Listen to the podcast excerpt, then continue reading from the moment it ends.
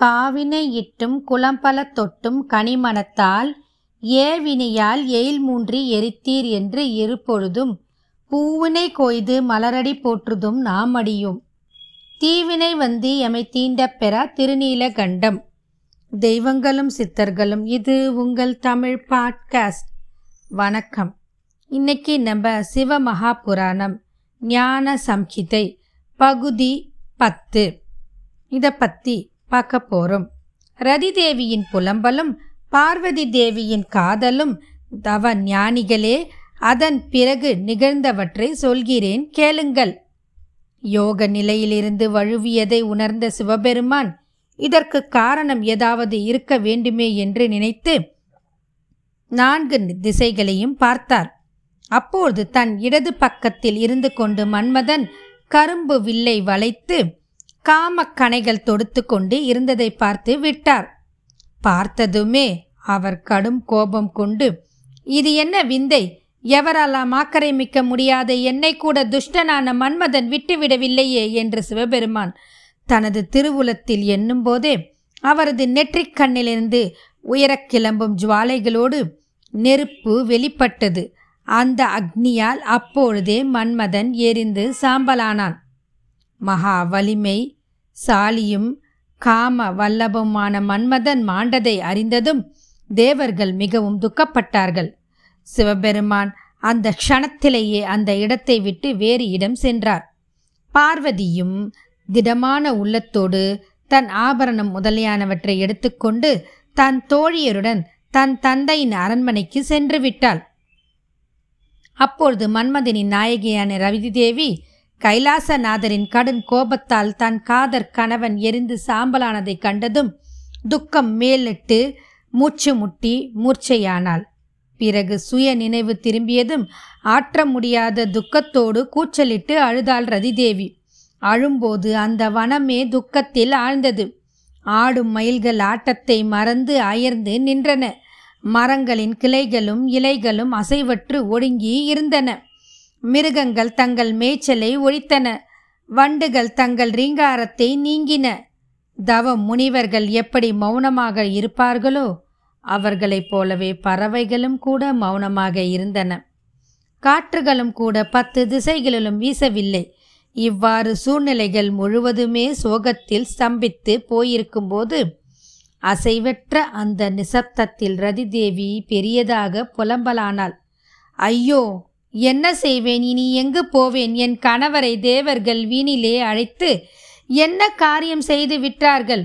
ஓ நாயகனே என்று கதறி அழுது கைகளையும் காயல்களையும் அடித்துக்கொண்டு கூந்தலையும் அறுத்தாள். பிறகு அவள் துயரத்தினுடே உலகத்தின் சுகத்தை கொடுப்பவன் ஒருவனும் இல்லை. துக்கத்தை கொடுப்பவனும் ஒருவன் இல்லை. ஆனால் எல்லா உயிர்களும் தான் செய்த வினையே அனுபவிக்கிறது. ஆகையால் தேவர்களை குறித்து சோகிப்பதில் பயனில்லை என்றாள். ரதி தேவியின் அழுகை குரலை கேட்டதும் தேவர்கள் நெஞ்சுருகி சிவபெருமானிடம் சென்று அவரை துதித்து உலகங்களுக்கு சுகத்தை விளைவிக்கும் சர்வேஸ்வரனான சங்கரரே எங்கள் விண்ணப்பத்தை கேட்டொருள வேண்டும். இப்பொழுது மன்மதன் செய்த காரியம் அவனுக்காக செய்யப்பட்ட குறும்பல்ல. துஷ்டனான தாரகாசுரனால் பீடிக்கப்பட்ட தேவர்களின் வேண்டுகோளாலே செய்யப்பட்டது. இதில் எல்லளவும் ஐயமில்லை எம்பெருமானே. பிறை சூடிய பெம்மானே கருணை கூர்ந்து அருள் புரிய வேண்டும். ஆண்டவனான நீரே கோபித்தால் அகில அண்டங்களும் இப்பொழுதே அழிந்துவிடும். காதர் கரவனை இழந்து கதரும் ரதி தேவியின் துக்கத்தை கண்டவர்களெல்லாம் மரண மூர்ச்சைக்கு ஆளானவர்கள் போல சோகமுற்று இருக்கிறார்கள். ஆகையால் ஐயனே ரதி தேவியின் சோகத்தை போக்க வேண்டும் என்று சொல்லி சிவபெருமானை பிரார்த்தனை செய்தார்கள். சிவபெருமான் மனம் இறங்கி கூறலானார். தேவர்களே ரதி தேவி துக்கிப்பது உண்மை. ஆயினும் எது உண்டோ அது வேறாக மாட்டாது. ருக்மணி பதியான ஸ்ரீ கிருஷ்ணன் துவாரகாபுரியில் வாசம் செய்து குமாரர்களை உண்டு பண்ண போகிறான். அதுவரையில் சாம்பலான இந்த மன்மதன் சரீரம் இல்லாதவனாகவே இருக்க வேண்டும். அதன் பிறகு கிருஷ்ணன் ருக்மணியிடம் மன்மதனை உருவாக்குவான். அந்த மன்மதனுக்கு பிரத்யுமனன் என்ற பெயர் வழங்கப்படும். அதில் சந்தேகப்பட வேண்டாம்.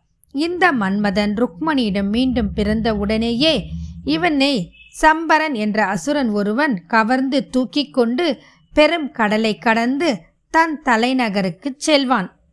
அவ்வளவு காலம் வரை ரதி தேவி அவ்வசுரனது பட்டினத்தில் இருக்கட்டும்.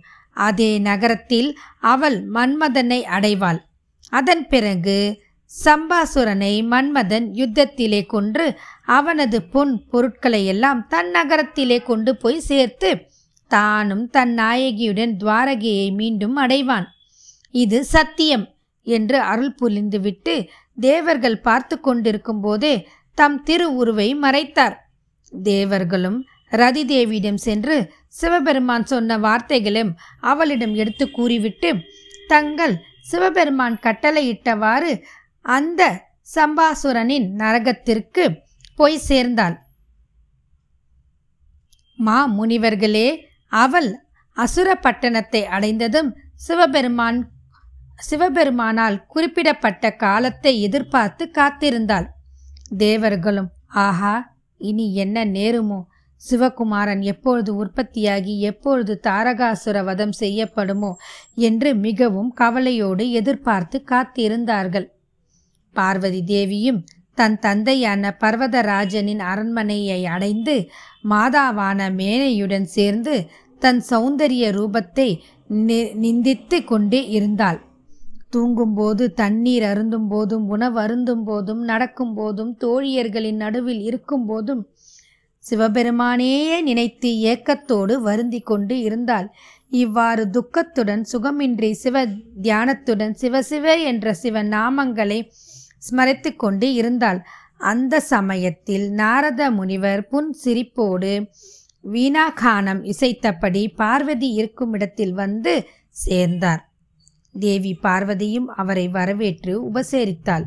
அப்பொழுது சிவபெருமானை அடையும் வழி பற்றி நாரத முனிவரிடம் பார்வதி தேவி கேட்டாள். அதற்கு நாரதர் புன் முறிவல் பூத்து ஓ தேவி சிவபெருமானை தவத்தாலேயே அடைய வேண்டும். அவ்விதம் தவத்தாலும் அவரை அடைய முடியவில்லை என்றால் பிரம்மன் முதலிய தேவர்களாலும் அவரை அடைய முடியாது என்றார். இத்துடன் இந்த பதிவு நிறைவு பெறுகிறது இதன் தொடர்ச்சியான அடுத்த பதிவை மற்றும் ஒரு பதிவில் சந்திப்போம். வாழ்க வளமுடன்.